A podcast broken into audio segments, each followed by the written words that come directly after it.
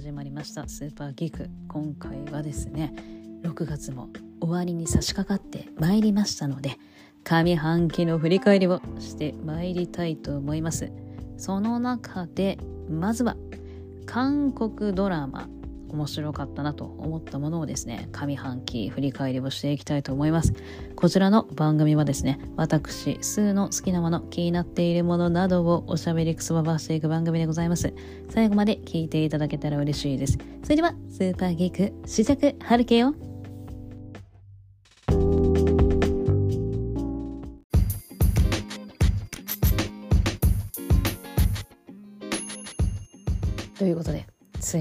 6月の後半入りまして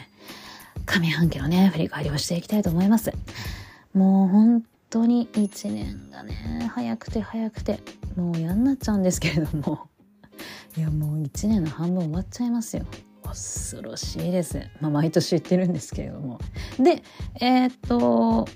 いつも映画と、まあ、海外ドラマの面白かったもの振り返りっていうのをしているんですが映画はねまあ大体見たいもの見たんですけれども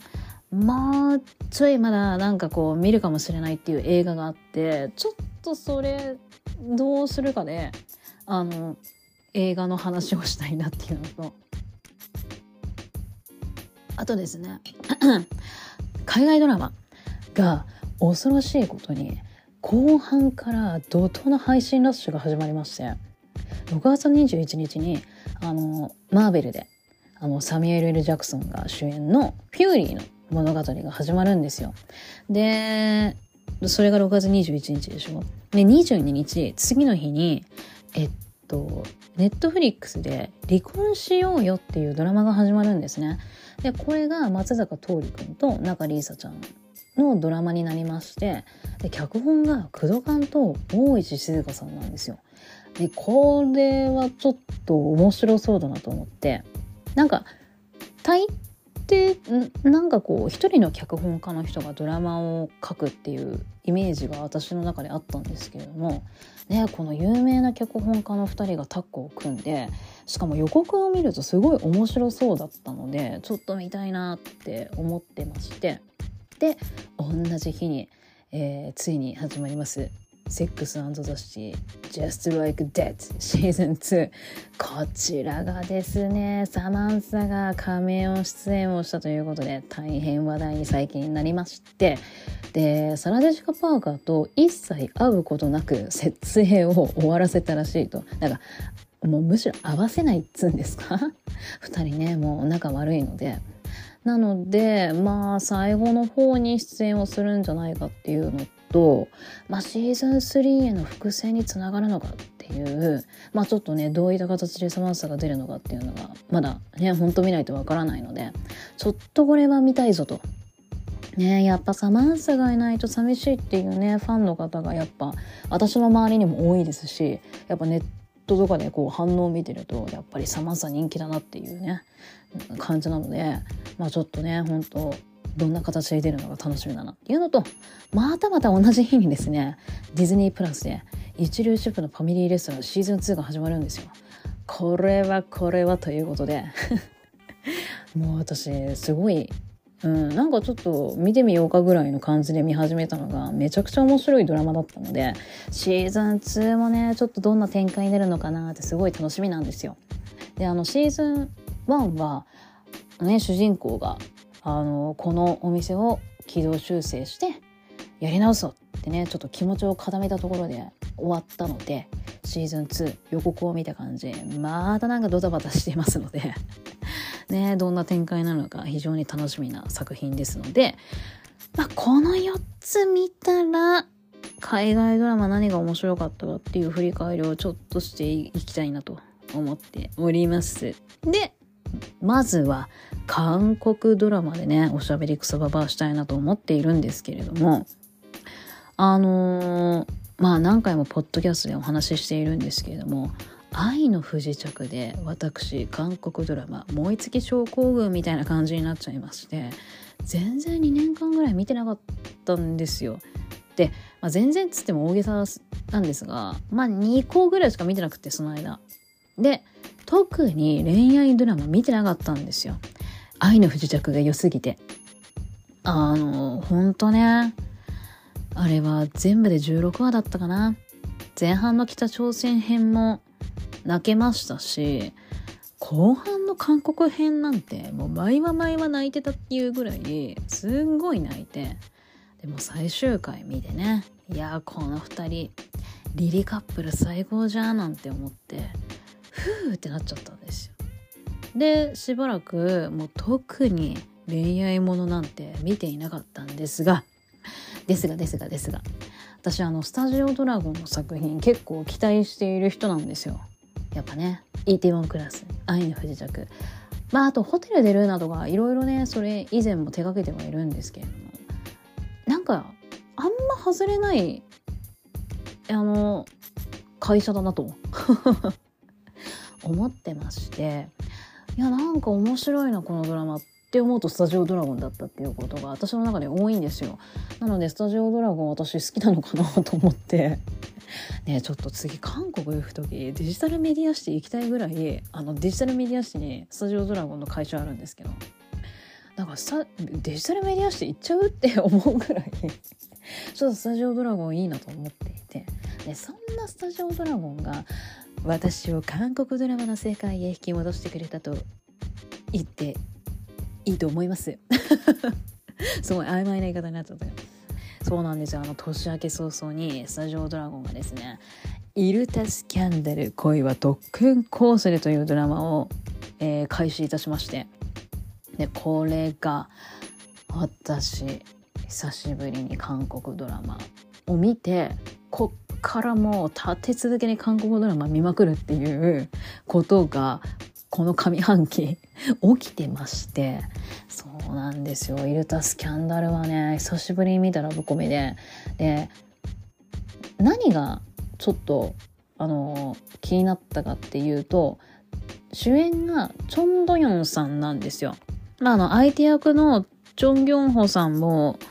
あれで多分ダブル主演っていう形にもなるのかな。まあ、なんですけどチョン・ドヨンさんねあのー、最近ドラマ出てないかと言われたらそういうわけではないんですけれどもやっぱりあの映画中心の女優さんなんですよね。で、まあ、私がねまあたまたまあのそういう映画を見たっていうだけなんですけど影のある女が似合うんですよチョン・ドヨンさんが。私初めて見たのが「ゴンユ様とダブル主演をなさいました男と女なんですけれどもまあこれがね影のある女が似合ってましてまあそれだけね演技がうまかったっていう話なんですけれどもまあほんとなんかこう自分のなんかこう毎日に満足いっていない感がねすんごい似合ってて。でその後にハウスメイド見て藁にもすがる獣たちも見たんですけれどもまあなんかほんと影のある女なんですよどれも。なのでなんか自分の中でそんなイメージついちゃってて。でそんなチョンドヨンさんがうわラブコメ出るんだと思って。でそれで見ようかなって思ったんですよね。しかもスタジオドラゴンだしっていう感じで。であの相手役のチョン・ギョンホさんはまあ今ですと賢い私生活のね主要メンバーの一人っていうのですごいあの有名ですがチョン・ギョンホさんは逆に映画出てないことはないんですけれどもやっぱドラマの方が多いんですよね。で私の中ではスヨンちゃんの彼氏っていうイメージがイメージというかそっちの方がそっちの方で最初知ったんですけどえー、スヨンちゃんの彼氏さんってこういうこんな俳優さんなんだみたいな感じでね。で賢い私生活で見てああスヨンちゃんの彼氏さんじゃんみたいな。もう全部それ。全部スヨンちゃんの彼氏さんじゃんみたいになっちゃって。でもチョン・ギョンホさんがねえー、っと相手役で。でこのドラマの設定が面白かったのがチョン・ドヨンさんが惣菜屋さんでチョン・ギョンホさんがあの塾の数学の先生なんですよ。この異業種がどうやって出会うのっていうのであの気になったんですけどあの予告見た段階で。でこれがうまくつながりましてあのチョン・ヌヨンさん演じる主人公がヘンソン、そう、ヘンソンの、えー、っと、ヘンソンの、ヘンソンなんです。そうそう、セーブしました。えっ、と、チョン・ドゥさん演じる主人公がヘンソンなんですね。で、えっ、と、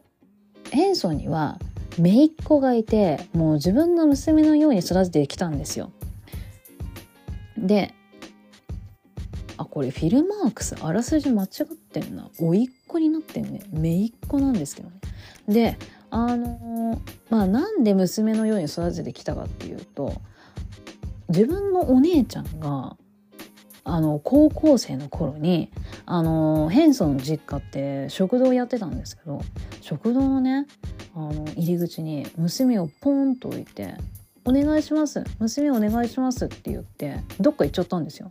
でヘンソンがそっからもう高校生ぐらいの頃からもう母親代わりになって姪っ子をずっと今のその高校生まで育ててきたんですよね大事に大事に。でその娘ちゃん娘ちゃんだってまあ姪っ子？姪っ子ちゃんは頭がいいんですよ。頭がいいんだけど数学がちょっと苦手ででこれから受験も控えてるしちょっと数学強くしたいなっていうのでここでですよ。姪っ子ちゃんがあの数学で有名な塾の先生がいてちょっとそこの塾行きたいんだってヘンソンに言うんですね。でヘンソンがまあねもう娘ですからもう自分の中では娘がそう言うんじゃっていうことであの娘のために、えー、これがね 大変人気な塾でしてあの、まあ、特にねあのその数学の先生これがチョン・ギョンホさん演じる数学の先生チュールっていう先生なんですけどもそのチュール先生の授業がすごい人気なので整理券が配布されるんですよ。でまあ子供はね平日学校に行かなきゃいけないので親が代わりに整理券争奪戦に行かなきゃいけないんですね。で、まあ、そこでそうやってヘンソンとあのー、チュール先生がまあちょっとずつつながっていくっていう感じではあそうやってつながりますかっていう はえーっていう感じだったんですけれどもこれがまたもう2人が距離近づくまでに1点2点ぐらいすごい展開があって まあここはねあの韓国ドラマのラブコメあるあるで2人は最初最悪な出会い方をしてあの大喧嘩してねまだお互い全然知らないんですよなんですが、最悪な出会い方をして大喧嘩して最悪な別れ方をしたんですね。で、まあ、まさかヘンソンがまあ姪っ子のね受けたいって言ってる塾の人気の先生だなんて知らん知らずもう喧嘩して大喧嘩して「何なのあいつ」みたいな感じであの2人はね最初あの印象悪かったんですけれどもあの先生その塾の先生チュール先生があのなんだろうなんか先生ちょっとあの体質あーなんだっけな。なんか先生ねあるんですよ。なんかあるんですよって。いやちょっと忘れちゃった。申し訳ない。あの先生はなんか自分に合う食事っていうのがなかなかなくってあのすまあ先生忙しいっていうのもあるんですけどなかなかこう自分の体に合う食事っていうのが見つからなくてあの全然食事ができないんですよ。であのななので先生には助手みたいな人がいるんですけど、まあ、その人が気を使ってなんか口コミで美味しいっていうのを見つけてきました先生よかったら食べてくださいみたいな感じでいつも持ってきてくれるんですね。でその中である日口コミで人気の惣菜店がありましたのでよかったらこれ食べてみてください。先生に会うといいんですけどって言って渡してくれるんですね。それがヘンソンの惣菜店のおかずだったんですよ。おかずっていうか食事だったんですね。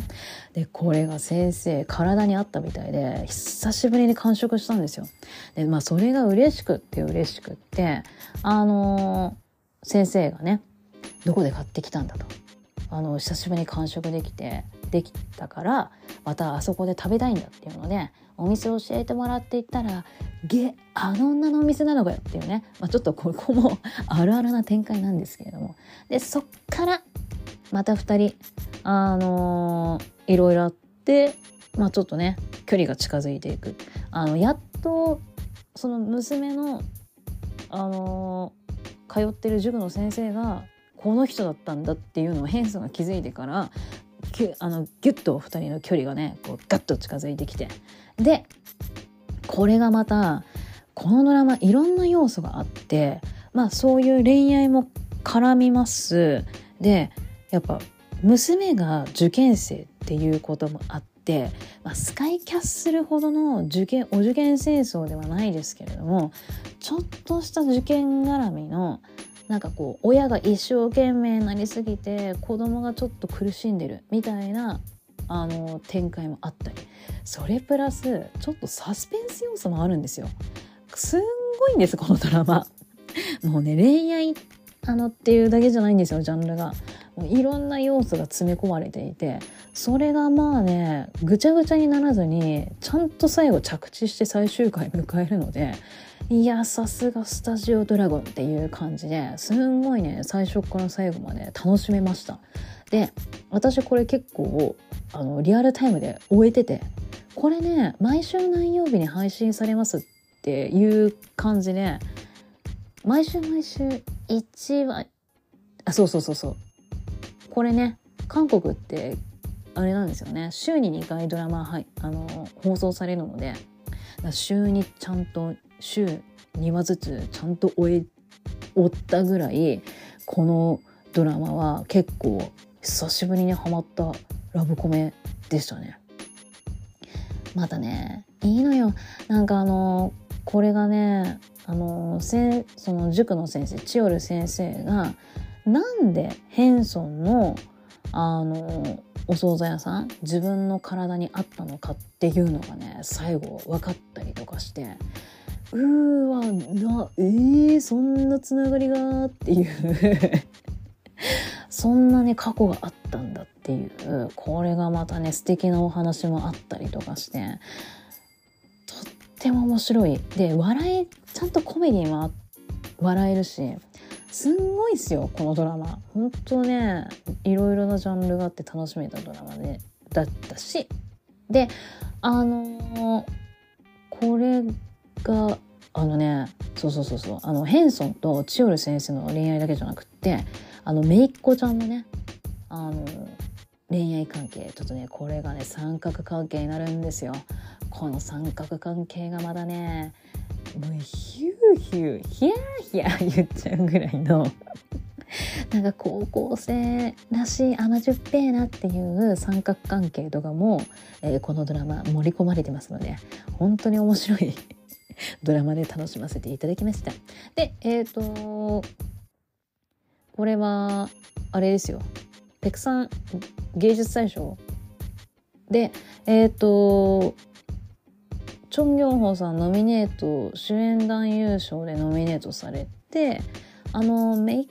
子ちゃんも新人部門であの見事受賞もされてという形でちょっとねあのめいっ子ちゃんはあの私たちのブルース私もまだこれ見てないんですけどこれがドラマデビューでのイルタスキャンダルなのでまだね俳優デビューして日が浅いにもかかわらず結構ねいい役取ってますのでこれからちょっとどんなドラマに出るかなっていうのが結構期待の女優さんですね。名前なんだっけななんか最近名前が名前が覚えられなくて。なんて名前だったっけなそう出てきて。お願いします。出てきてください。のユンソちゃん。のユンソちゃんが、あのペクさん芸術大賞を取りましたので、ちょっとこれからね、どんなドラマ、映画に出るか楽しみな女優さんだなという期待を持っております。ちょっとね、チョンドヨンさんこれから、あのドラマちょっとまた出てほしいなとなんかねラブコメもやっぱ韓国の俳優さんたちって演技うまいからやっぱラブコメもまあ演じきれきりますねっていう 演じてくれますねっていう感じですごい良かったしあとこのドラマはそのチョン・ノヨンさんの衣装が可愛いってすごいあのあの結構盛り上がってたんですよね。これがね調べたらピンからキリまでで8セカンズっていう日本でいうなんか GU みたいなブランドがもうほんと昔からあるんですけどそれを着用していたりだとかあとは普通にセリーヌをね あのご着用されていたりとかですね結構ピンからキリまで衣装の幅がすごい広かったんですけどでもねすっげえ可愛くってちょっとレトロファッションなんですよね。そうでなんかまあよくこんなね可愛いニットのレトロなお洋服見つけたなっていう感じでそうスタイリストさんのセンスもすごい光ってたなと思う作品でした。あの一応ねヘンソンはあのあまりお金持ちではない設定なのでセリーヌ着ちゃうのってっていう感じだったんですけれども。ちょっとそこキャラに合わせてって思いましたけれども。まあでも可愛かったですね。あのセリーヌのね真っ赤なニットなんですけれども。是非見てください。すごいね。ヘンソンずっとデニムなんですよ。ほぼデニムで。でなんかまあね上が可愛いニットで。すごいデニムとよく合ってるファッションばかりだったので。いやほんとスタイリストさんすげえ可愛いの見つけたなっていう。よかったらあのチョン・ドヨンさんの衣装にも注目していただけたらと思います。めちゃめちゃ面白いのでイルタスキャンダル。すんごいあのラブコメお受験戦争サスペンス、えー、伏線回収。これがありますので 是非イルタスキャンダル見てえー、楽しんでいただければなと思います。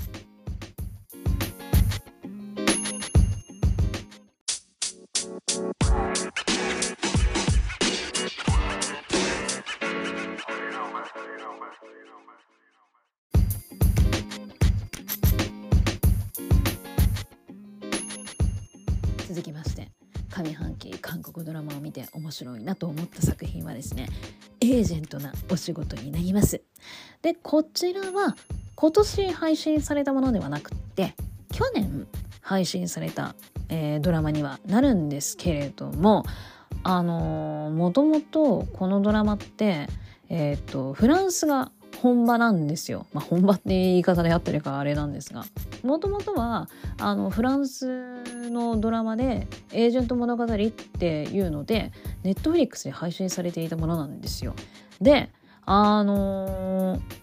このドラマがまあ人気で面白いっていうのをネットでたまたま見つけて気になってマイリスト入りをずっとしていたんですけれども、まあ、全然見ていなくってで今更あ見たいな。そういやなんかそんなドラマ私マイリスト入りしてたよなと思ってあの検索をしたらですね全く出てこなくってえどういうことっ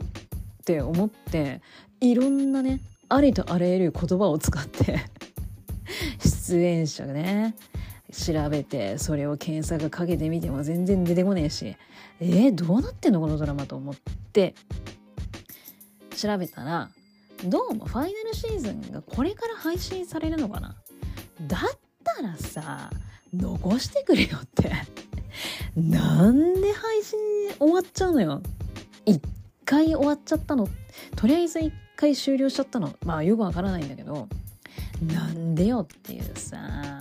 残してくれよ。あるんだろまだ続きがっていうね。なんですがまあ今ねちょっとまた改めて検索っていうのはしていないのでちょっとわからないんですけれどももうその時はもうエージェント物語が配信終了してしまって見れなかったんですよネットフリが。おいマジかよって思っていたらどうも韓国版が、えー、最近あのドラマでやったらしいっていうのを見つけましてじゃあこれ見るかと思ってちょっとね仕方なくみたいな気持ちで見始めたらめっちゃくちゃ面白くてあのすっごいねこのドラマあのまあ、面白いっていうことで、コメディタッチなドラマ展開なんですよ。だから見やすいんですよね。で、多分ね、合ってると思うんですけど、全部で12話なんですよ。で、1話1時間前後でちゃんと終わりますのでで、時々ね、1時間10何分とか、1時間20分近いドラマとかね、韓国ドラマってあるじゃないですか。あの、いいんですけど、まあ話面白いから見ちゃうんだけど、いかんせん長いなってねあの思っていたんです。がこちらは1時間前後で終わりますので安心してください。で基本韓国ドラマって16話で終わりますのでそれがこのドラマ4話も短縮されて12話で終わるっていうところもおすすめのポイントでございます。であのエージェントなお仕事、まあ、あのフランス版の、えー、エージェント物語もなんですけれども芸能事務所を舞台としたドラマなんですよ。でこのドラマの面白いところってもちろんね韓国あの韓国版だってフランス版もそうだから韓国版もちゃんとそれを引き継いでいるんですけれどもその芸能事務所に所属している芸能人っていうのが本人で本人様が本人役で出てくるんですよ。これが面白いっていうところでこのフランス版の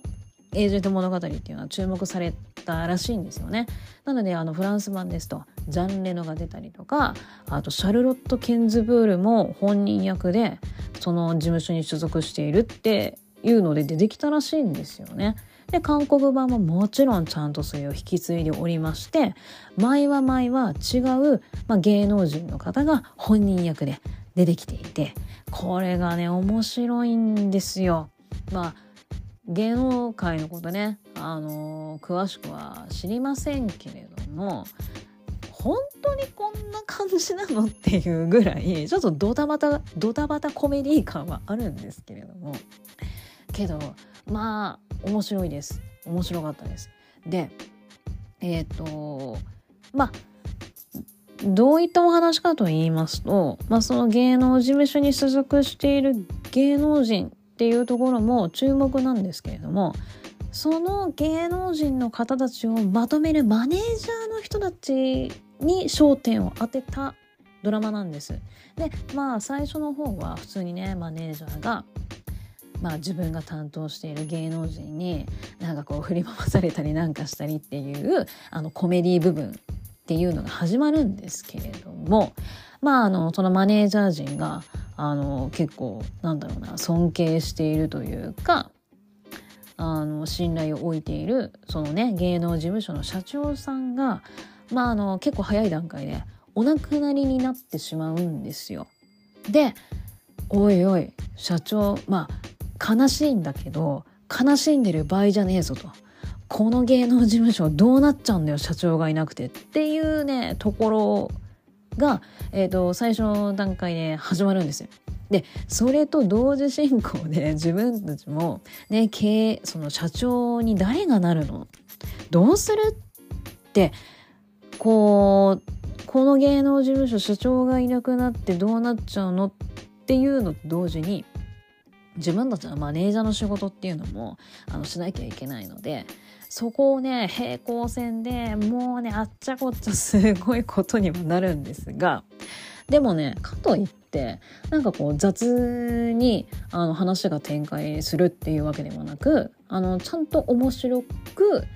うん時にはちょっとあのなんだろうな。えもしかして他の事務所に移るのとかえもしかして社長の座を狙ってるっていう、うん、まあそんなね事務所の中がギクシャクするっていうわけでもないんですけれども、まあ、ちょっとなんかそういうなんかこうピリピリムードっていうのもこのドラマの中では描かれていてなんかね本当飽きずに見れるドラマだったんです。であの結構このドラマの中でうん、最初の段階から最後まで結構重要な、うん、人物、ていいのかななんかねあのプサンからソウルに上京してきた女の子が出てくるんですでこれがどうもその芸能事務所の、まあ、まあ結構ベテランマネージャー男性がいらっしゃるんですけれどもの娘らしいんだが娘らしいんだがそのベテランマネージャーは家族がいるんですね。でその娘がまあプサンにいるっていうことを、まあ、みんな知らないわけですよ。でそんなプサンの娘が急にお父さんの芸能事務所で働かせてくださいって急に出てくるんですよね。でおいおいおいおい待ってくれよっつってあのそのお父さんのねそのベテランマネージャーが戸惑うんですがまあこうなんだかんだちょっとねありましてそのプサンの娘が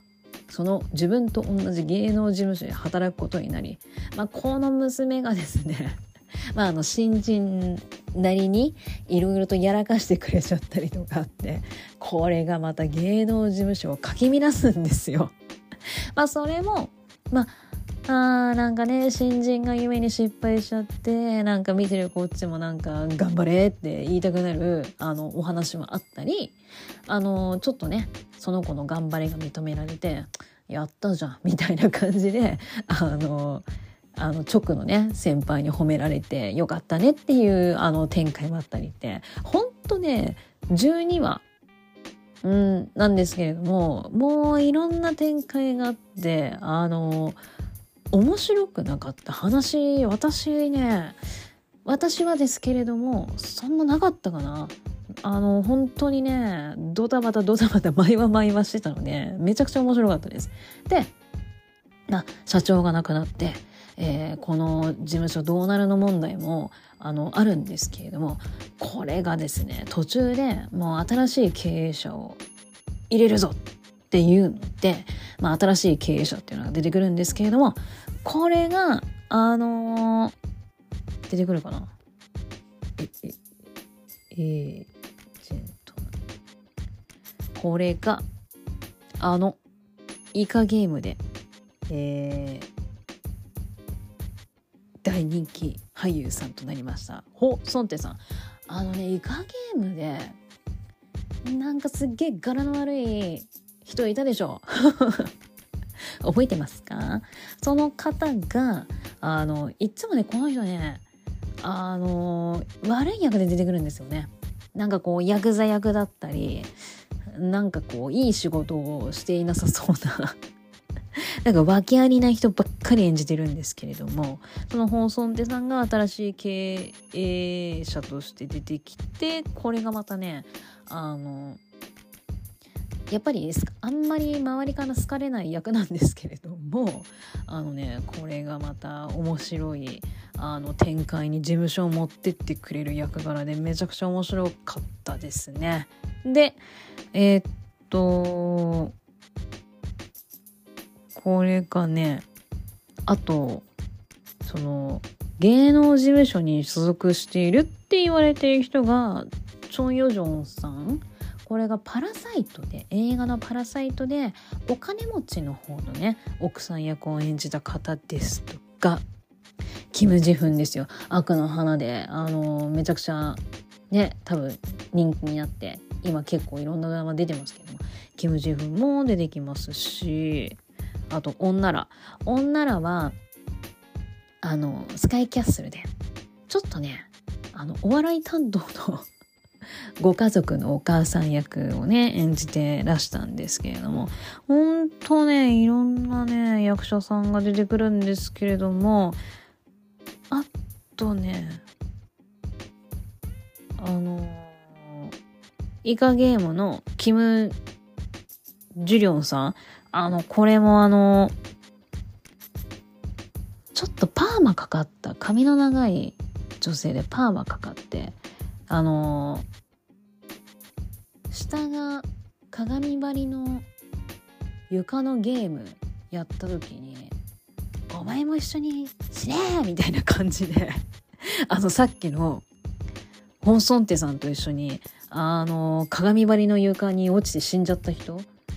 あの人も出ていてでこのそのエピソードまあ違うエピソードに皆さん出てくるんですけれども このドラマのその面白いのがその人気ドラマまああのチョウ・ヨジョンさんに関しては映画ですけれども出てからの出てからのその役者さんの役っていうあのお話で出てくるのってなんかね面白いんですよね。あのチョン・ヨジョンさんはその年齢がゆえにあの、次ちょっと演じてみたいと思っていた役のオファーがね、あの、お断りさせられてしまって悩んでいたりとか、まあ、キム・ジフンさんはあのーまあ、この事務所に所属しているというわけではないないんですけれども、まあ、あの今所属している事務所をちょっと辞めてなんか新しい役に挑戦したいんだけどまあなんかそんな仕事を持ってきてくれるなんかこう信頼できる事務所に入りたいんだよね。ってなんかそういうのを聞きつけて、まあ、この事務所にあの移籍してもらおうとあの奮闘したりだとかあとそのさっきのイカゲームで出てきたあのキム・ジュヨンさんはこのイカゲームに出演をしたことによりっていうなんか今の私みたいな感じのエピソードとかでこのドラマっていうのはいろいろ展開されますのでめちゃくちゃ面白いでございます。あのそれプラスこのマネージャー陣たちの人間関係っっていうところもあのプラス描かれていて、まあ、恋愛であったりとかあの同じ同僚としてなんかこう励まし合ってっていう展開もあったりだとか。まああのねまあなんだろう。あとまあちょっと失敗とかね。ああああしとけばよかったんだっていう感じのまあちょっとね失敗とかいろいろあって本当にね話の展開がてんこ盛りでめちゃくちゃ面白いあのドラマで私ほんとこれおすすめでございます。で、えっ、ー、とエージェントのお仕事、えー、と最後まで、まあ、もちろん見たんですけれどもどうもこちら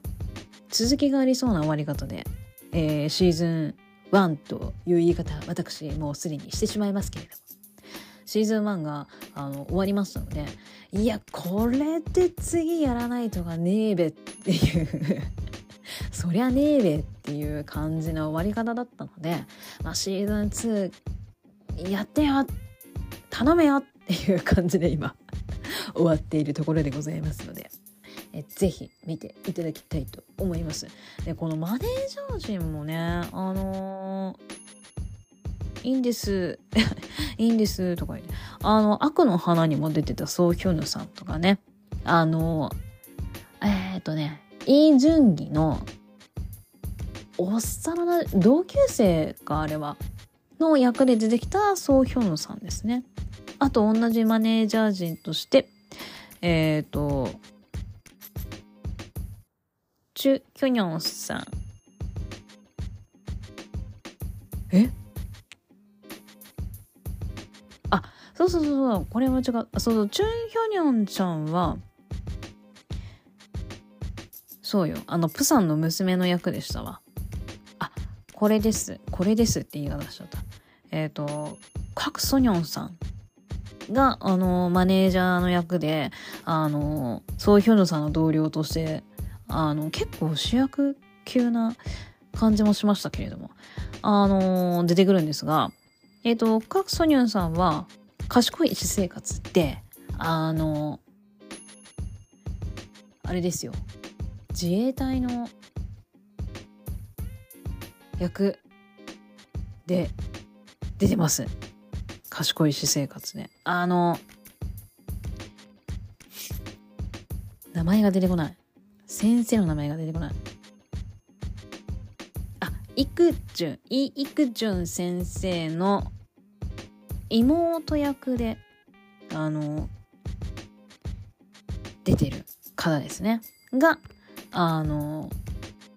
マネージャーの役として出てきますので。面白いです。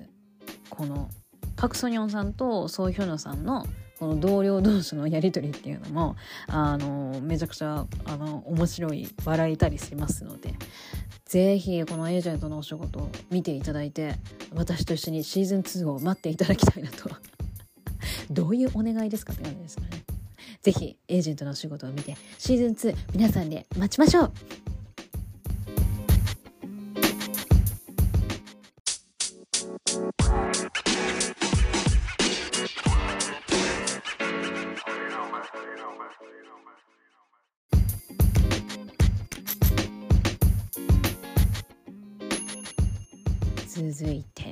私が面白いなと思った韓国ドラマですね。クイーンメーカーになります。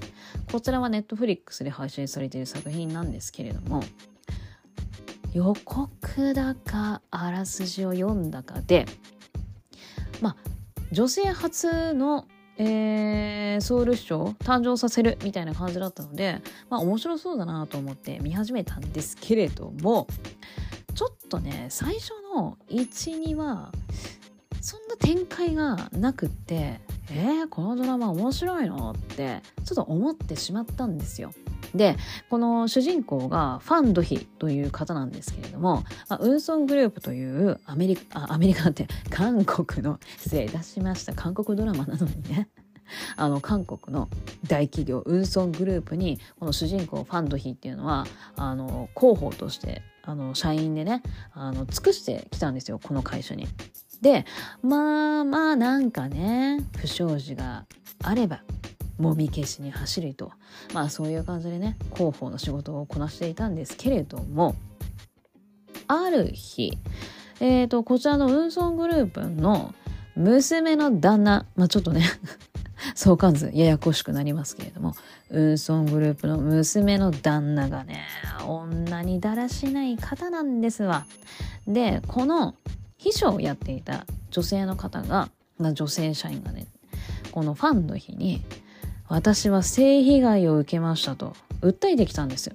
なんですが、まあ、ファンド費って運送グループに尽くしている人間なのでもみ消しにね走ろうとしたわけですよ。でまあそんなの納得いかないわけじゃないですか自分はこんな被害に遭っているのに。でその秘書のね、えー、女性社員も「え？このまま何もせずにあの終わらせるんですか?」みたいな感じであのやっぱね訴えるわけですよまださらに。でファンの日は「あなた過去に水商売やってましたよね」ってなんかこうその女の子がまあなんだろう言ってもなかったこの過去のことをもうファンの日は仕入れているわけですよ。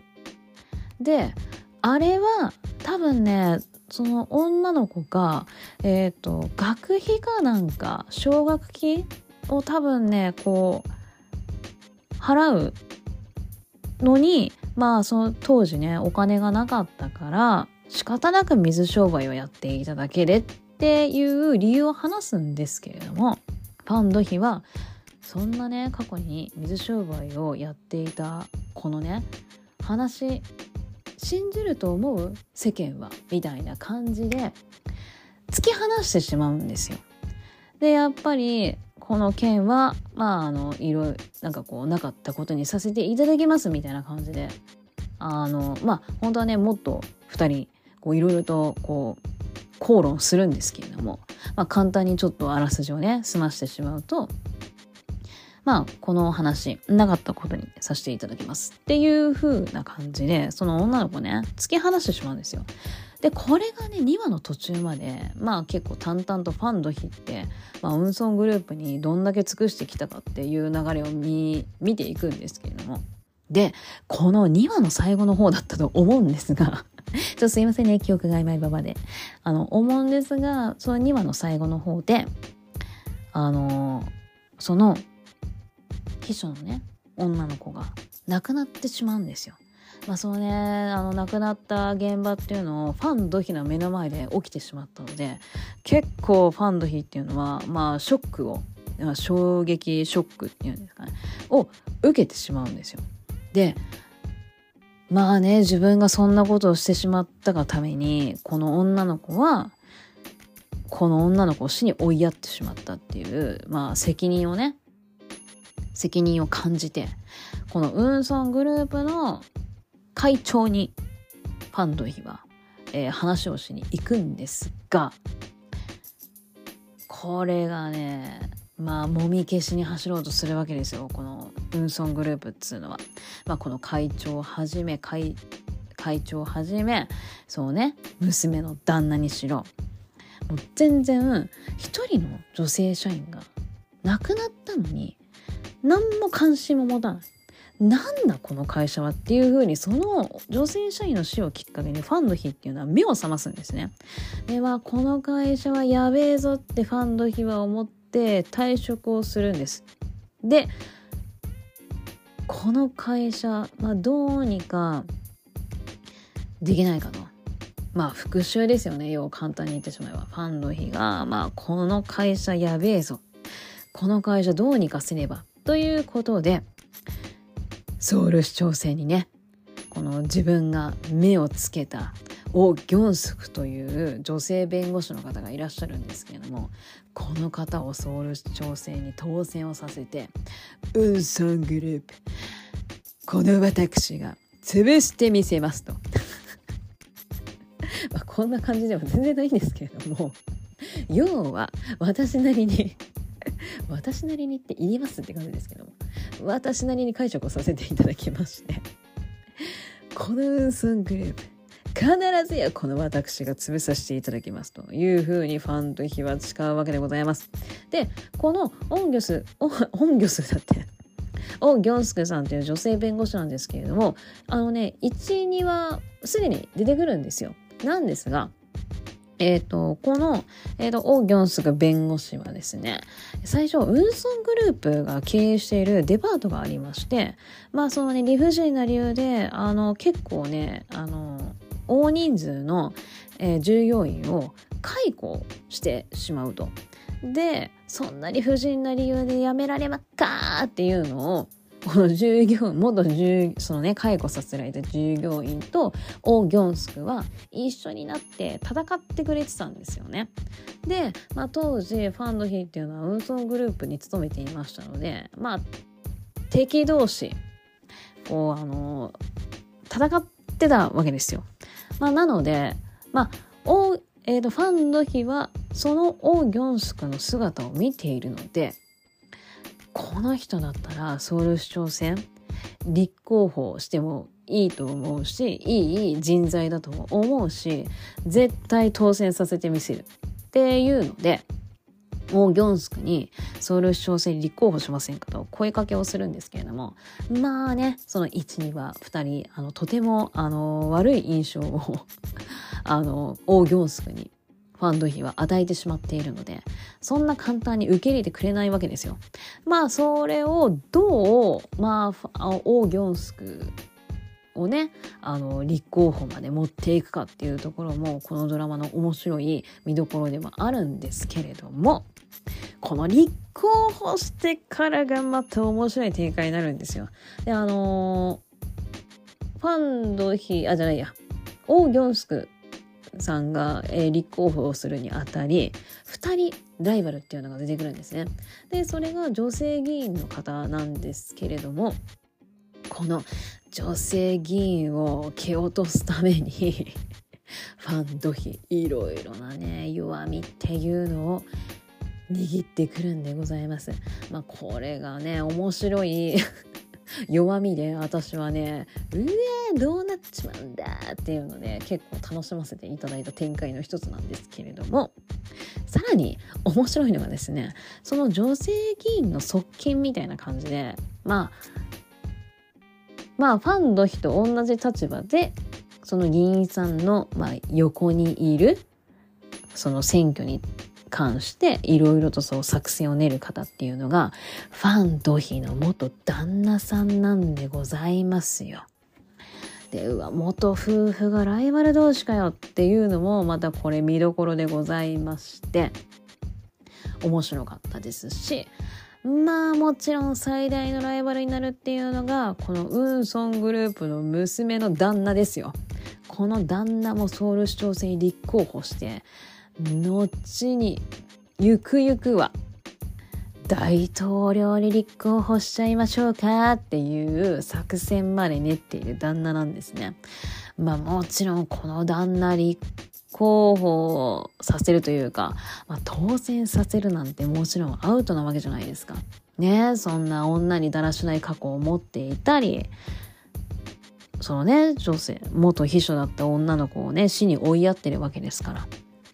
こんな男当選させてはいけねえと、ファンドヒと、まあこのオッギョンスク頑張るんですけれども、この旦那にも、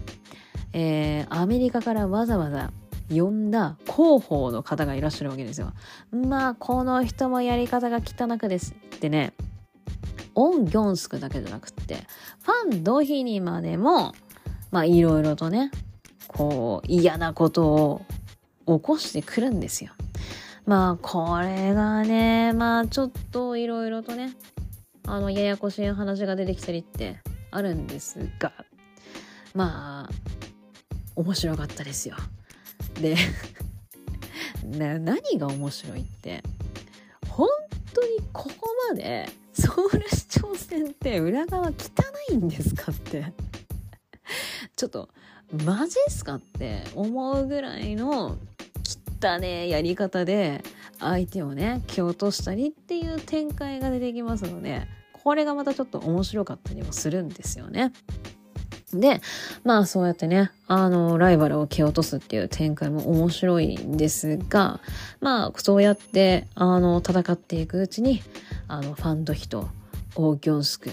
あの、二人、だんだんと、あの、友情が芽生えてきたりっていうところも面白いあの展開でしたねこのドラマ。だから意外となんかお なんかこうまあ一番面白いのはそのライバル同士の蹴落とし合いっていうのが このドラマはまあ一番面白い見どころだなと私は思ったんですけれども、まあ、そのさ蹴落とし具合がそのエピソードの終わりぐらいでやってくるわけですよ。ねおおここで終わらすのかよっていうね感じでドラマがねもう続き見たくなるんですけどっていうところでいちいち終わるのでまあ寝れねえ寝れねえっていう 明日仕事なのにもう一話見ちゃおうかなっていう展開にねうまい具合に持っていくんですよこのドラマ。なので、ぜひね、あの、もうすべて配信が終わっておりますので、終わっておりますので、あの、時間に余裕のある時にですね、ぜひ見ていただいて、あの、再生ボタンが止まらねえという状態をね、ぜひ味わって、このね、ドラマで味わっていただきたいなと思っております。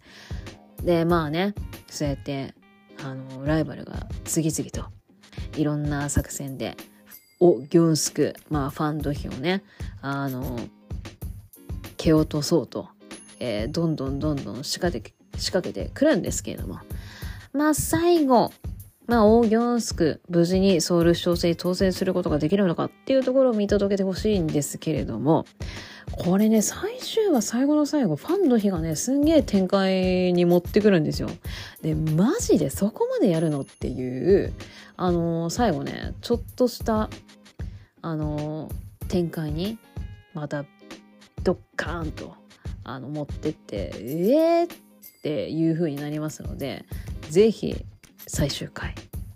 あのえー？っていう展開を 見てほしいですしちょっとねこれってシーズン2に行くってこと？っていうあのちょっとね面白そうな展開にもなりましたので是非最終回ちゃんと最後まで見ていただきたいなと思います。ということで私が面白いなと思った韓国ドラマ「クイーンメーカー」でございました。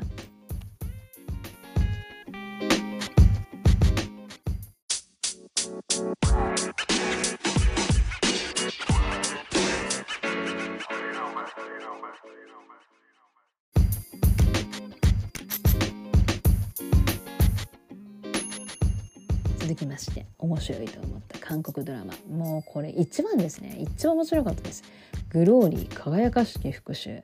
こちらになりました。あの以前ペクサン芸術大賞で、えー、お話をね振り返ろうというお話をした時にこちらの作品は3部門受賞したんですよ。作品賞主演女優賞助演女優賞とまあねいいとこの受賞を、えー、しましたので、えー、大まかなあらすじというのは、えー、したんですけれどもやっぱり面白かったということでもう一度改めて、えあらすじのねお話とかをいろいろしていきたいなと思っております。で、えーとタイトルにもある通りまあ、復讐のドラマになるんですけれどもこちらのドラマの面白いところって私あの韓国の復讐ドラマ結構好きなんですよ。で大抵財閥政治関係、まあ、大企業とねあの本当に大きな敵に対しての復讐っていうのがあの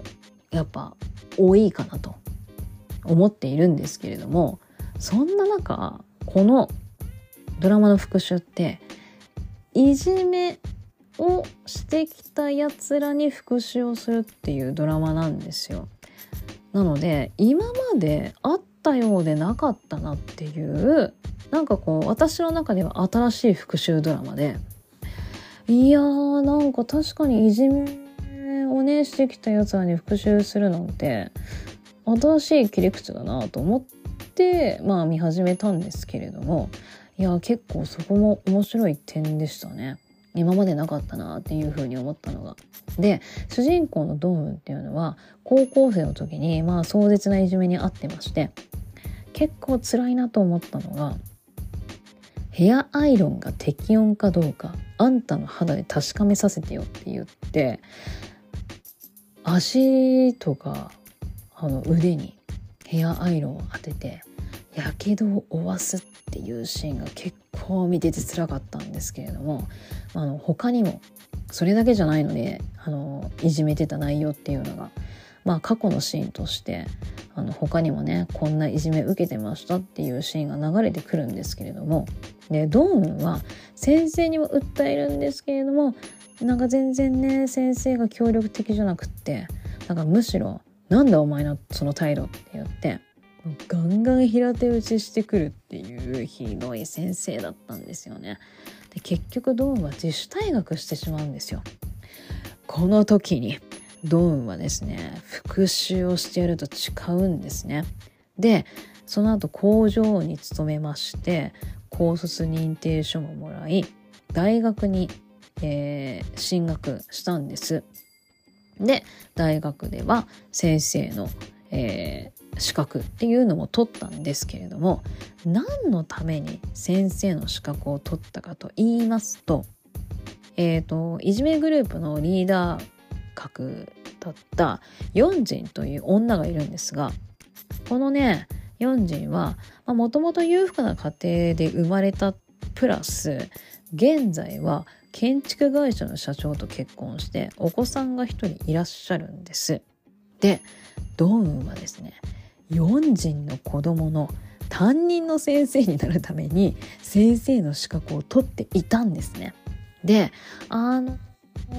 ドーンは、まあ、大人になってからそのねいじめてたグループの人たちと再会をして復讐しますよって宣言をしたんです。あの全然私が今言った感じではないんですけれども復讐しますよってね宣言をそいつらにしてで全然そのいじめてたグループっていうのは、まあ、重く受け止めてなかったんですけれどもまさか自分の子供の担任の先生になるなんてっていうので4人が焦り出すんですね。でまあ4人には4人の復讐を他には4人いじめてた奴らがいるんですけれどもまあそいつらにもそれぞれドーンっていうのはもう復讐の計画っていうのは立ててはいたんですがこのうちの一人が死んじゃうんですよ。まあ、どうも殺人事件らしいということで。で誰がじゃあこのね人を殺したんだっていうところもこのドラマ、えー、ドウの復讐と並行して進められていきまして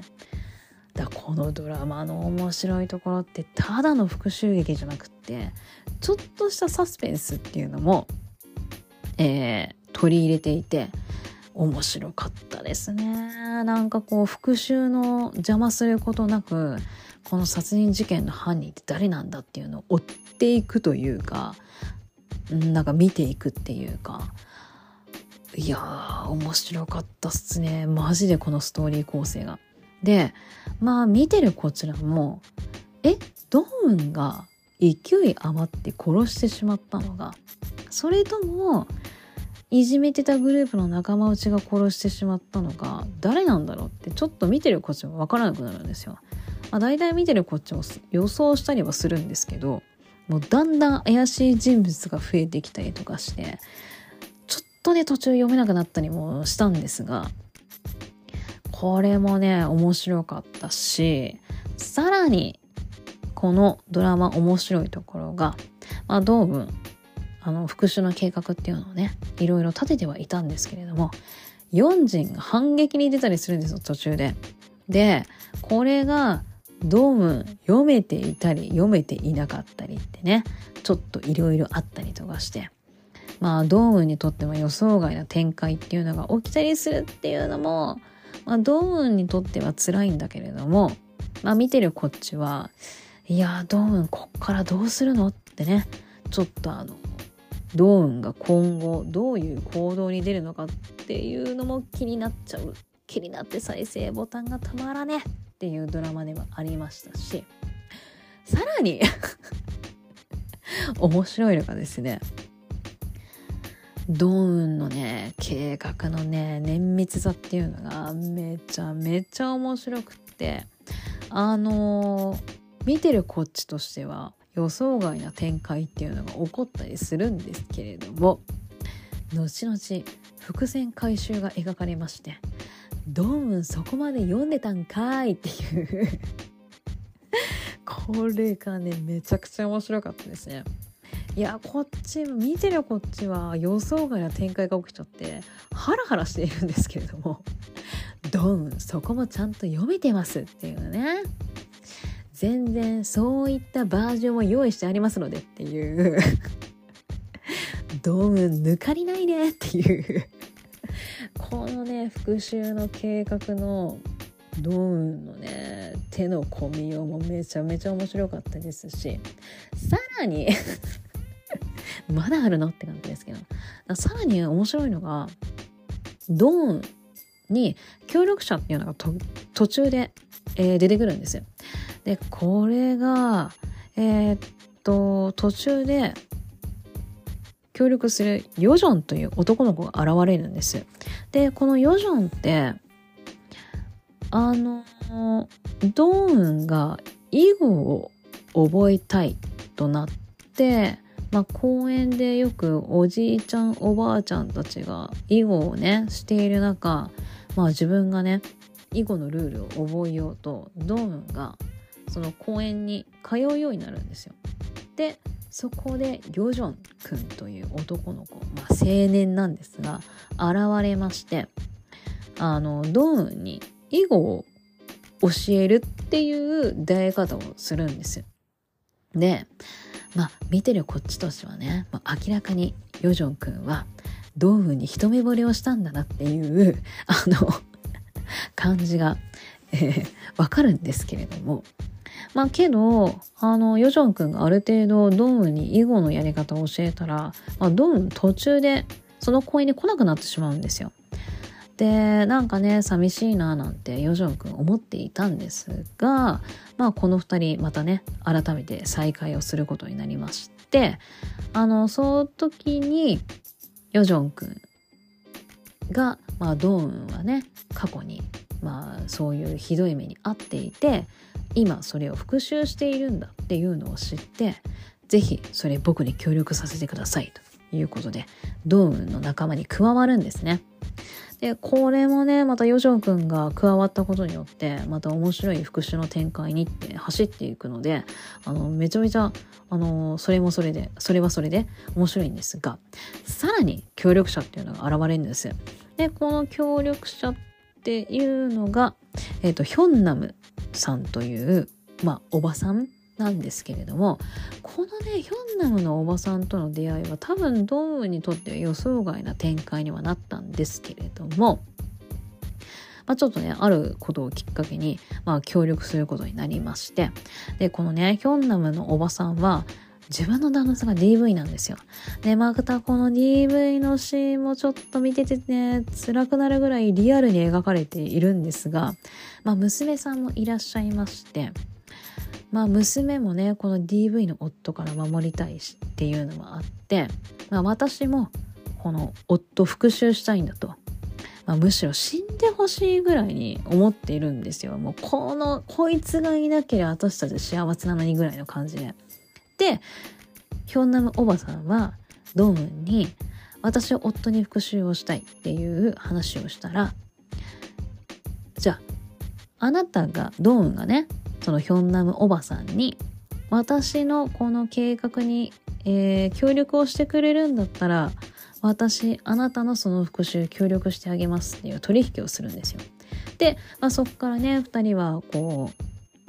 お互い協力し合ってあのことをね進めていくんですけれどもこれがねあのドームすげえなって思ったのがこの DV 夫の復讐を自分の復讐に絡んでくるんですよ。これがねお見事っていう感じで、まあ、うまくね自分の復讐に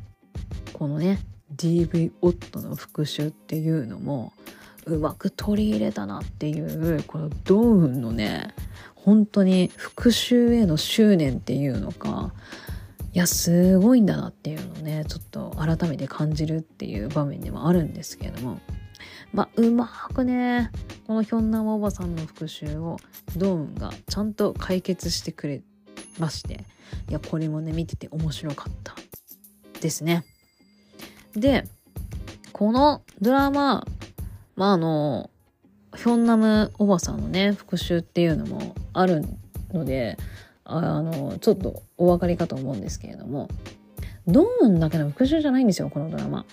であのヒョンナムおばさんの復讐っていうものありますしいろんな人の復讐っていうのがこのドラマ絡んできて面白いんですよね。なんかあのいろんな要素を今まで話してきたじゃないですか。まあ普通にねドーンの復讐ドラマでそれと同時に殺人事件の犯人って誰なんだろうでドーンのそのあじゃないやそのドーン以外の方たちの復讐いろんな要素が入ってるのにもうあの全然なんだろう遠回りそのドーンの復讐への遠回りにもならないしうまくあの組み込まれていてストーリー構成素晴らしいんですよ。もう全然飽きないし再生ボタンが止まらないとはこのことっていうぐらいもうね明日仕事なのにどうすんべって思うぐらい マジで再生ボタン止まらなかったですね本当にこのドラマ。で、まあ、最後ねドーンの復讐っていうのが、まあ、見事に、えー、やり抜くことができるのか、まあね、殺人事件の犯人誰なんだっていうのと、えー、見ていくの、いくんですが、最終回、もう一展開ありまして、ほーほーっていう、ちょっとしたね、あの、お話の展開にも広がって、いや、本当にこのドラマはね、すごいです。すんごいドラマでしたね。めちゃくちゃ面白かったです、本当に。で、私このドラマ見てて印象的だったのがドーンが結構ね自分の心にあの問いかけるというか話しかけるというかナレーションが時々入るんですよ。でまあその時になんか頑張るって辛いのねってなんか4時になんかちょっと話しかける風なナレーションが入るんですけどなんか頑張るって大変ねみたいなセリフがあるんですよ。これが結構印象的でなんかね自分が過去に頑張ってきたこととちょっと重な重ねちゃって、まあ、確かに頑張った自分のこのねあの時頑張ったなっていう出来事が私の中にあってなんか頑張ってたけどあの時ちょっと大変だったな。なんかまあ辛かったなって思うのをね思ったのをねちょっと思い出しちゃって。まあでも振り返ればあの時が一番頑張ったなって思う時でもあるんだけれどもそれと同時にちょっと辛かったなって思ったりもして。だそうね。ドーンの「頑張るって。辛いわね」四人ってこの話しかけるこのナレーションが結構自分の中でなんか過去の自分を思い出しちゃって結構刺さるものがありましたね。時には頑張らないことも大切よなんてね聞きますけれども まあ本当にね適度に頑張らないと適度に頑張るっていうのも大事だなっていうのもちょっとね思い出します。なんかそんなこといろいろ思ったなっていうことをね ちょっと思い出したりもして。いやーこれはマジで面白いドラマでした。本当に。でこれがえー、っとこれ私ね大体面白いなって思ったあのドラマってスタジオドラゴンだったりしたんですが制作会社調べたらあのファエンダムピクチャーズっていうあの会社みたいであのこれ何の会社って思ったらスタジオドラゴンの子会社らしいんですよね。あだからかって まあだからかってまあその制作会社私全然知らないなんか初めてこのグローリーきっかけに知った会社なので何とも言えないんですけどもまあスタジオドラゴン関わってないことないのかよくわからないんですけどまあなんかスタジオドラゴンの子会社っていうのもまあなんか面白かったっていう 要因の一つなのかなって私なりにちょっと簡単にまとめちゃったんですけど。でもこのグローリー大ヒットしましたのでちょっと今後こちらの会社も注目すべき制作会社なのかなと思ったりもしましたし。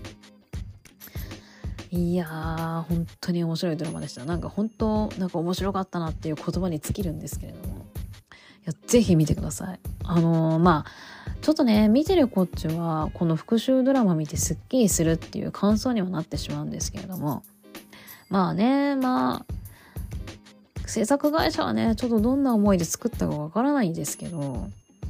あ、ちょっとねいじめ問題があってのまあこの復讐劇見てすっきりしてほしいっていう思いで作ったかちょっとまあわからないけど。まあぜひちょっとねこの復讐ドラマ見て、まあ、すっきりなんかねこれ見終わった後すっきりすんのかなと思ったんですけどまあすっきりしないことはないんだけど、まあ、ちょっとねなんかちょっとした余韻を残すなんかドラマだったなとは思いますね。そう。なんかこのドラマあと良かったのは協力してくれる人が裏切るっていうことがないっていう安心感はめちゃくちゃありましたね。だかまあ時々あるじゃないですか。手のひら返して、え、あっち側についちゃうのみたいな。あれないんでめちゃくちゃ安心しますよ。最後まで裏切る人が出てこないって本当に見ててよかったし、あの、いじめてた側の奴らも最後までとことんクソなのでとことんクソでしたので、まあそれもまた面白いのかなとも 思いましたね。あとやっぱ皆さん演技がうまいので、もう見ててイラつきますし、なんかこうねな切なくなったりとかもしますしまあほんと俳優さんたちの演技につきますね韓国ドラマって本当にそのえね俳優さんたちの演技がうまいからここまで韓国ドラマって面白くなるんだろうなというふうにも思いましたので改めてね本当にあの実感させられる作品でした。あのいじめてたグループは私ほとんど知ってる人がいない俳優さんだったんですよ。なんですけれどもなんですけれどもやっぱり演技がうまいので引き込まれるっていうか本当に改めて韓国俳優さんたちの演技力っていうのをこのドラマはねちょっと見せつけられた感はありましたね。ということでドームンの復讐やら何やらっていろいろな要素をお話しさせていただきましたけれどもめちゃくちゃ面白いドラマっていうことはちょっとね分かっていただけたかなと分かってもらえたらなと願っております。ぜひこちらのグローリー輝かしき復讐を見て新しい韓国ドラマっていうのをねちょっと見ていただけたらなと思います。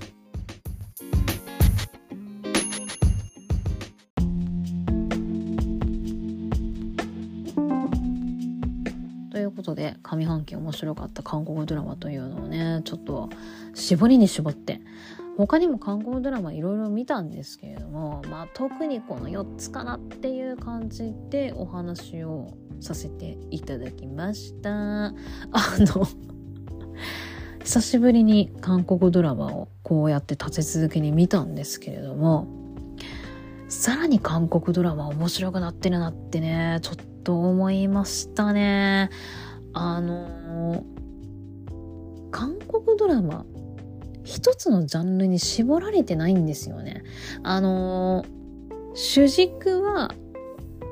まあね、恋愛ドラマとか、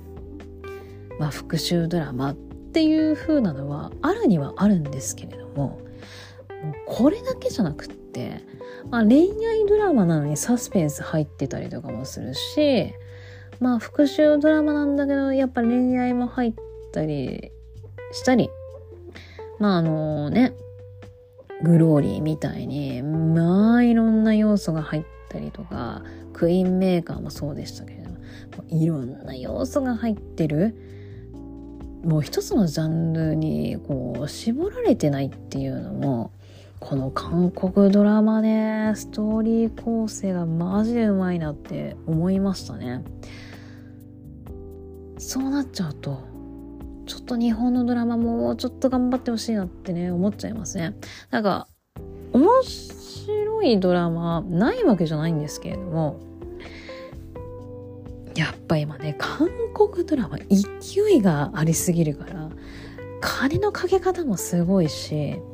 そうなるとちょっとね、日本やっぱ比べちゃうんすよねっていう。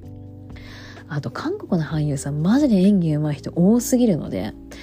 そういうのも見ちゃうとやっぱ日本の俳優さん、なんか日本のドラマ。私もう時々ね、なんでこの人演技下手なのに主要メンバーにいるんだろうって思っちゃう時とかあってちょっとねやっぱね比べちゃうよねっていうなんかね、難しいななんですかね。なんですかねっていうのはあれですけど。やっぱちょっと日本のエンタメ遅れてんなってやっぱ思っちゃいますね。K-POP もどんどんどんどんね、進化してますし。うん。なんか日本頑張ってほしいなってちょっと思っちゃう部分もあるんですけれど。まあでも、あのー、日本のドラマでもね、すごい面白いなって思ったやつありましたので、また、あの、上半期面白いドラマとか、で、なんかまたちょっと面白かったなって思うやつ、ちょっと振り返りをしたいなとは思いますけれど。まあとりあえずは、あの、今、あの、韓国ドラマで面白かったものっていう振り返りをさせていただきました。ぜひ、あの、あ、見てないなってちょっと気になったなって思っていただければ、あのね、ちょっとぜひ見ていただきたいので、あの、ほとんどネットフリックスからのお話だったかな。で、あの、ぜひ、あの、加入されている方は、え、見ていただけたらなと思いますのであのどんどんね進化する韓国ドラマあのみんなで追いついていきましょう。ねやっぱ韓国ドラマ面白いなって改めて実感させていただく上半期でございました。ということで、えー、今回はこの辺にして次回またね上半期の振り返りいろいろしていきたいと思いますので次回もまたよろしくお願いいたします。ということでスーパーギークスーでした。Thank you.